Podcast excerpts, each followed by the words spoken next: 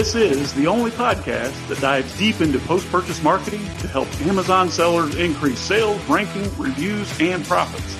It's everything that happens after the initial sale that makes a difference. We call this the back end. Yes, indeed. Hello, it's Sean Hart here, one of your co hosts of the Post Purchase Podcast. Hey, there's my assistant. Thank you. Thank you, Moses. And I have a guest with you today. Seth's not going to be joining us. Uh, Seth is on a, a, family trip and for whatever reason couldn't make it today. But this gentleman that we're going to be speaking to, I think, is going to expand your vision, if you will, when it comes to other channels to sell physical products on. So let's go ahead, May. Let's bring on Rick Mirsky. This is founder and CEO of Ecom Diversify. Rick, welcome to the Post Purchase Podcast. Hey, Sean. Happy to be here. Well, as as the name uh, explains, post purchase, Seth and I are all about what we call the back end. And I think the the biggest mistake that we're trying to correct in the industry, Rick, is that a lot of e-commerce sellers are only focusing on that one transaction and then immediately going out looking for fresh meat, new customers. If you don't mind, Rick, would you go ahead and introduce yourself and tell folks a history like why you created Ecom Diversify? Sure. So uh, Ecom Diversify was created because uh, there was a a particular need that we that we noticed. There was people who were who were selling their products. and were selling very well on the standard marketplaces. You know, what we call the open marketplaces: Amazon, Walmart, eBay, right? And uh, those products we felt had a uh, an ability to sell in other places that people may not have realized that they had the option of selling into. Uh, so we started building connections with companies like Home Depot and Lowe's and Wayfair, uh, Zoro, Macy's, Kohl's, uh, what we call the uh, the curated and um, dropship vendor style marketplaces and retailers. Uh, and we we've been helping people uh, get their products into those places and sell them uh, on their on their sites. Okay, fair enough. Mm-hmm. So, um, in in back in ancient history, Rick, one of the things that I did very well was bring physical products to market and trying to identify trends like ahead of the curve. And it was always a super hassle for us to go through all the EDS program to get set up into the system. Like when we were selling Walmart, a home shopping network, we did uh, Bass, Bass Pro Shops, oh. Bed Bath and Beyond. And, you know, we're talking 12, 15 years ago when I started doing this. So now that we're in the Amazon game, Amazon makes creating sales, if you will, you know, sales and profits online super easy by leveling the playing field. But you are a huge proponent of not stopping there. Like we say, don't stop at the first sale. You guys okay. are all about taking an Amazon seller and showing them uh, a whole uh, uh, plethora, if you will, of platforms that they're missing out on. Is that right?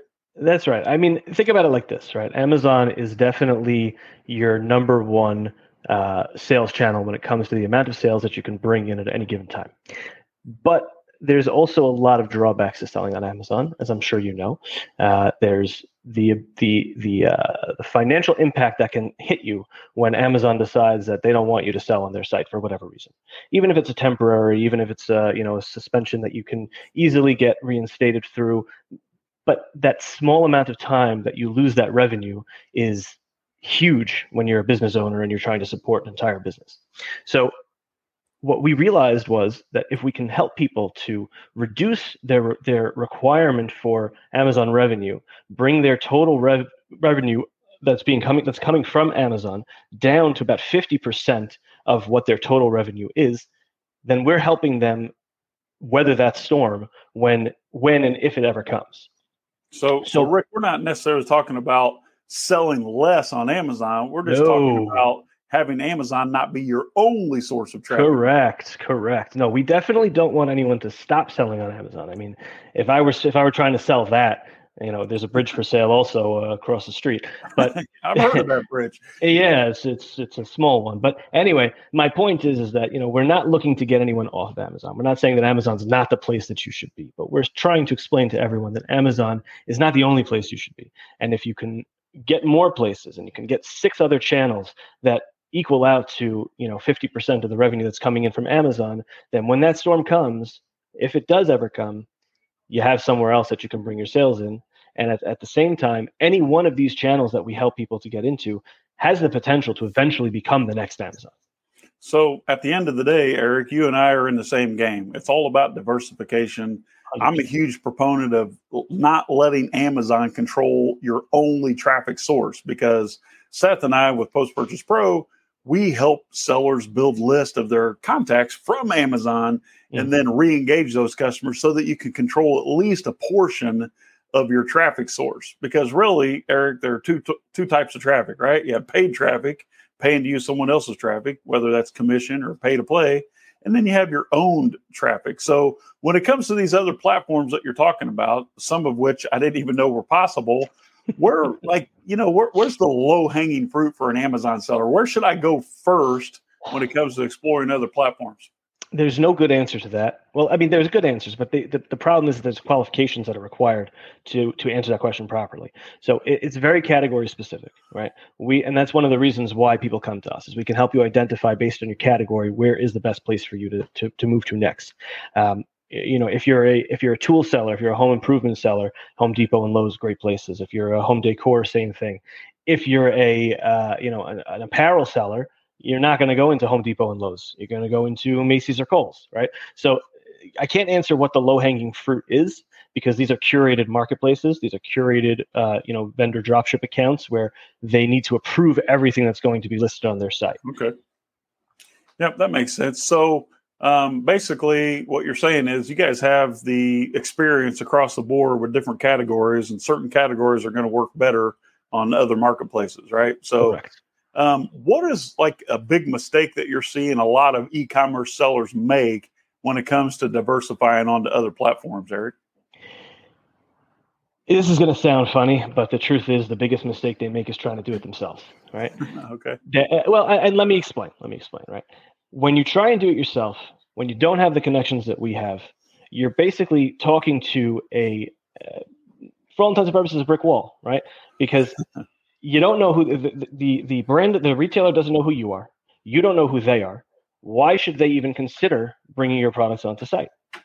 But when you come to a company like us, where we have the established connections and we're able to engage those uh, merchants on those retailers to help them understand that A, the recommendation is coming from us and they trust us, and B, the product is good, you have a better chance of getting it.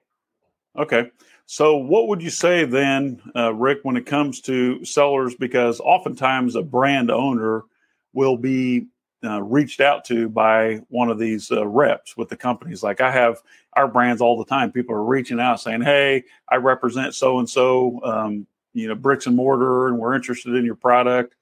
I mean, is that is that sort of a perilous waters to try to navigate on your own, even if a rep reaches out proactively? Well, who's reaching out to you? Is it an actual merchant from the retailer, or is it a third-party rep that wants to bring you, similar to what I would do to those uh, to, to uh, that channel? You know, it all depends on that. That question has to be answered. You know, if it's a if it's a third-party rep, the first question that you have to ask is, how are you going to vet this guy and make sure that he really has the connections that he says he has? But the most important thing is it's not perilous waters. Somebody reaches out to you and says, Hey, I'm interested in bringing your products onto our site. There's no harm in talking to them, but will you know the right things to answer them when they ask you the questions? That's the real problem, right? Okay. Can you answer their questions accurately? Can you answer their questions the way they need to be answered so that they don't just look at you and go, Oh, this, this company's a fly by night. I don't want to deal with him anymore. So basically, it's kind, you get one shot to make a first impression. If you don't know how to talk about deal structure, right. inventory placement, distribution, things like that, they're going to look at you as a newbie and That's maybe right. just move on to the next opportunity. Is that what you're saying? Correct. You got it. Okay, so let's talk about um, deal structure and, and pricing because, and I'm just speaking from my own personal experience, which it's been a while. So I think the last retail that we went into was Canadian Tire or oh, maybe it was Bass Pro Shop. And getting that the system set up and negotiating, uh, you know, uh, uh, callbacks or what do they call it, like sell through percentages, mm-hmm. things like that. Mm-hmm. I mean, is that something that uh, Ecom Diversify? I mean, you do this every day. Is that something that you're comfortable with negotiating on behalf of a seller? Hundred percent, absolutely. Uh, you know, it's it's important also to remember that Ecom Diversify focuses on the e-commerce channels for these for these retailers, right? Oh, we're not okay. talking about the brick and mortar channels. Um, so we're not dealing with shelf space. We're not dealing with uh, um, uh, inventory being held for long periods of time, right? You're drop shipping for these channels, uh, but what we are dealing with still is knowing what the markup percentages need to be, knowing who works from the you know, from the retail side, and then you have to give them a wholesale side, or knowing who you can give your retail price to and what percentage markup you have to be based on commissions. You know, that's all things that we're very comfortable with working with. We're very comfortable with uh, helping you understand it and helping you ask, answer the right questions that they ask you. Okay, so it's only ecom diversify. It's Correct. not. It's not not brick and mortar diversify. Oh, okay, so all right. I thought maybe one one they play no. hand in hand, but no, you're you're only focused on getting my product onto their online platform. Correct. Like Target.com, Walmart.com. Correct. And the reason for that is very simple, right? Brick and mortar is a perilous process that, when done right, can be a huge benefit to any company. But when done, done wrong, it can be a disaster for any company. And the, the barrier for entry and the chance of selling the same amount that you would sell, you know, to a brick and mortar uh, bulk order, right, can be had online as well in a in a more steady drip process rather than in a one-time purchase. Okay, uh, fair enough. So I know when it comes to uh, having these conversations with the reps for the for the other platforms, mm-hmm. there are a few things that sellers should never say because at the end of the day, Rick, some people are just going to go do this themselves. Even in my right. business, there's a lot of do-it-yourselfers. They take the, they take the training that we provide and they go out and they create their own email marketing program. That's fine. Yep. You know, that's not my customer. Our target customer are players with money who want to focus on their business and they just want to hire it done. If you mow your mm-hmm. own grass, more power to you, right? My yeah. time's more valuable than that. So there are sellers out there that are watching this and listening to this. They're going to say, "Hey, I'm going to go uh, reach out to some of these platforms on my own." What are the the top two or three things that a seller should never say or admit when uh, discussing these types of arrangements? uh, well, the first thing I would say is you don't want to tell them that and it's not that you don't want to tell them this, but it's that if this is the case for your business, it's a non-starter, right? You don't you don't want to say that you have your your distribution happens overseas, right? That's a number one thing. Uh, if your product is stocked only overseas and you're drop shipping from wherever your manufacturer is, you're drop shipping here into the USA, that's going to be a non-starter for every for every one of these companies. Um, the next thing that you don't want to say, uh, and this is more about what you just don't want to present, is um, CBD products, right? That's not something that uh, online retailers or online marketplaces, in in most cases, are looking for. Uh, these are products that they uh, they're trying to keep off site. There's a lot of there's too much regulation and too much uh, uh, too much taint, if you will, that they're trying to avoid. Okay. Uh, and then the last thing I would say is, um, you know, eh, saying I don't know is something that is okay to say, but it's kind of how you say I don't know, right? If if a retailer asks you a question and you say uh, I don't know the answer to that, or you try and kind of like you know fudge the answer to make it sound good, that's they're going to see through that right away. Okay. So these guys, they're professional. Obviously, they know their business. Oh, yeah. They know the platform. They're talking to sellers day and night. So you want to stay away from any answer that makes it look like you're trying to cover up a lack of knowledge or a lack of experience. Exactly. Uh, definitely don't talk about CBD or any like marijuana, cannabis based products. Yep. And don't let them know if you're purchasing and shipping from overseas. Correct. Even if you are, it's something that you may want to get local distribution for 3PL before you move forward with the contract. Is that what you're? It's something. It's something you're going to have to have local distribution before you can move forward. Okay, because these the platforms are going to feel more vulnerable if you don't have control of of domestic inventory, right? Correct. They're just not looking for it. If there's no domestic inventory, they don't want to deal with it. Good, solid advice. So when when you went out there and negotiated your very first deal, um, I mean, assuming you you've actually sold physical products on Amazon and taken those to other channels, right? Sure. Yep. All right. So what's the one thing you wish you would not have done when you did this on your own the first time?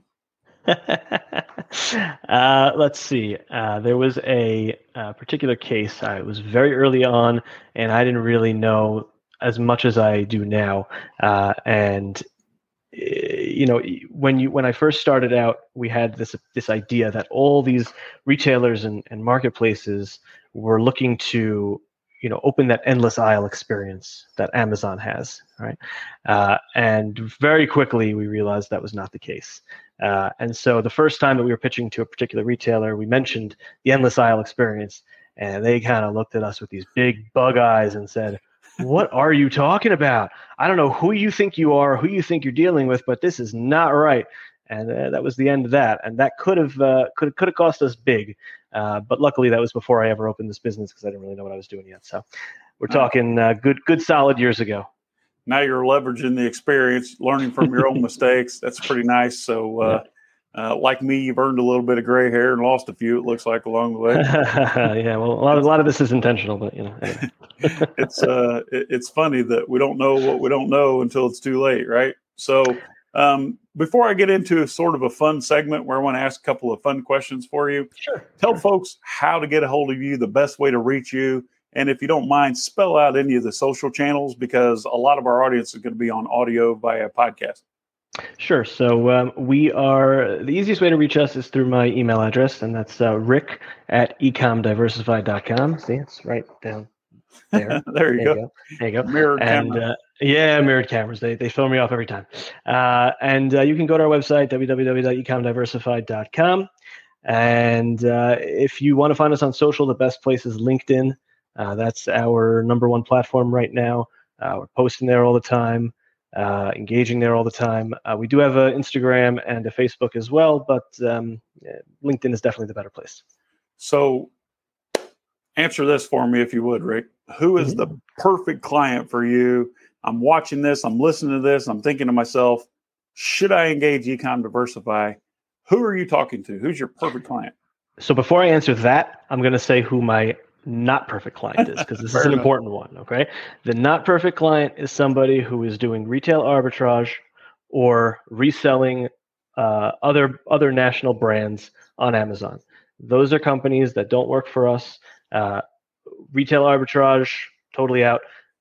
Name brands, national brands, uh, we deal with brand owners directly. So now let's talk about who the perfect customer is for us, right? So the perfect client for us is a thir- uh, a, a private label brand owner who's selling on Amazon or on their own website on Shopify uh, or on um, uh, any of the other marketplaces, Walmart or or eBay, uh, and they're selling in the range of five million to fifty million a year. That's what we're looking for. So if I'm five to fifty million, I'm not a, a rookie. I didn't just start yesterday. Correct. And I own and control the brand. So if you don't own the brand, control the brand, the narrative of the brand, control the distribution, your inventory. If you can't tell people thou shalt not when it comes to selling your product, then you're not a good fit. That is brand correct. owner, someone that owns and controls that particular brand. So if you're selling someone else's product, could be branded, but you're selling it on Amazon or some other platform, you're not a good fit. What special offer do you have for listeners and watchers of the post purchase podcast? So if you are uh, if you if you agree to work with us on uh, a total of three platforms, right? Because we have a number of platforms, and and I can share a list with uh, with you, Sean, after this call if you'd like, and you can post it up wherever you'd like. But um, if you agree to work with us on three platforms at one time, uh, we will knock off a thousand dollars from your total deposits due. Wow. So not only do you get entertained and educated, you get to save money. So we're saving a thousand bucks here. Rattle That's off right. your top uh, 10, 12, or 15 uh, platforms if you don't mind. Ooh, 10, 12, 15. Uh, let's go with Home Depot, Lowe's, uh, Wayfair, uh, Zoro, Tractor Supply, uh, Macy's, Kohl's. would have said Bed Bath and Beyond, but not for a little while. um, Mathis Home, Shop Premium Outlets. I'm gonna I'm gonna stop there for now, okay. and we can share a little more uh, down the road if we need. Okay, so obviously, uh, like you said earlier, Rick, certain platforms are attracting certain types of products. Obviously, um, you know, uh, like Lowe's is, or I'm sorry, uh, yeah, Lowe's is looking for a different product than Kohl's or something like that. So yep. you have to think about those sort of things. It's super important. If you go out there and approach these guys on your own or get approached from these, definitely don't admit if this is the case that all your distribution's happening in China or some other overseas location. um, right. because you're going to have to have local distribution uh, before yep. you set that up. Don't talk about any cannabis based products. And be careful the way you say, I don't know, if you don't know the answer to the question, because you may completely blow out your chance for a deal, right? That's right. Or the simple answer is just come to us and we'll definitely help you with all that. Hey, if, if you want to make it easy, just uh, use the easy button, Ecom Diversify. Right. So, a couple of quick fun questions here. Um, when it comes to business, I always like to pick the brains of entrepreneurs, especially founders and CEOs. What is your all time favorite business book?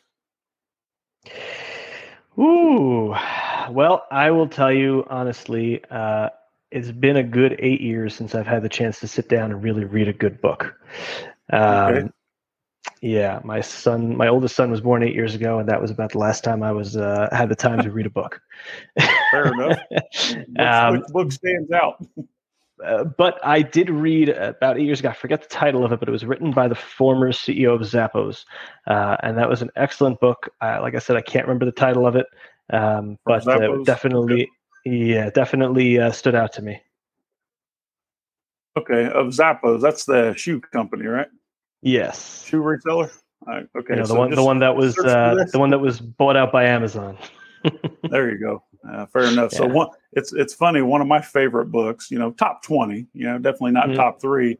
It's called Shoe Dog, and it was by uh, you know uh, Knight, the founder of the Nike. Uh, what was his mm-hmm. name? Um, anyway, he talked about how he, yeah. he put the whole shoe deal together. So that was pretty cool. So go search for a biography or autobiography by the CEO of Zappos. All right. And then um, last fun question What's something that you've purchased in the last 12 months that may be considered Ooh. a splurge by some, but it's something you don't regret?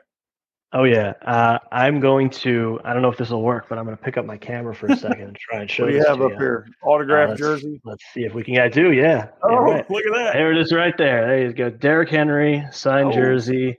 He is, wow. uh, he is my favorite uh, football player right now from my favorite team, the Tennessee Titans. Yeah, and, he's uh, a beast. So we can't be yeah. friends then because oh, why's that? I'm a Colts oh, fan. Oh, right up the street.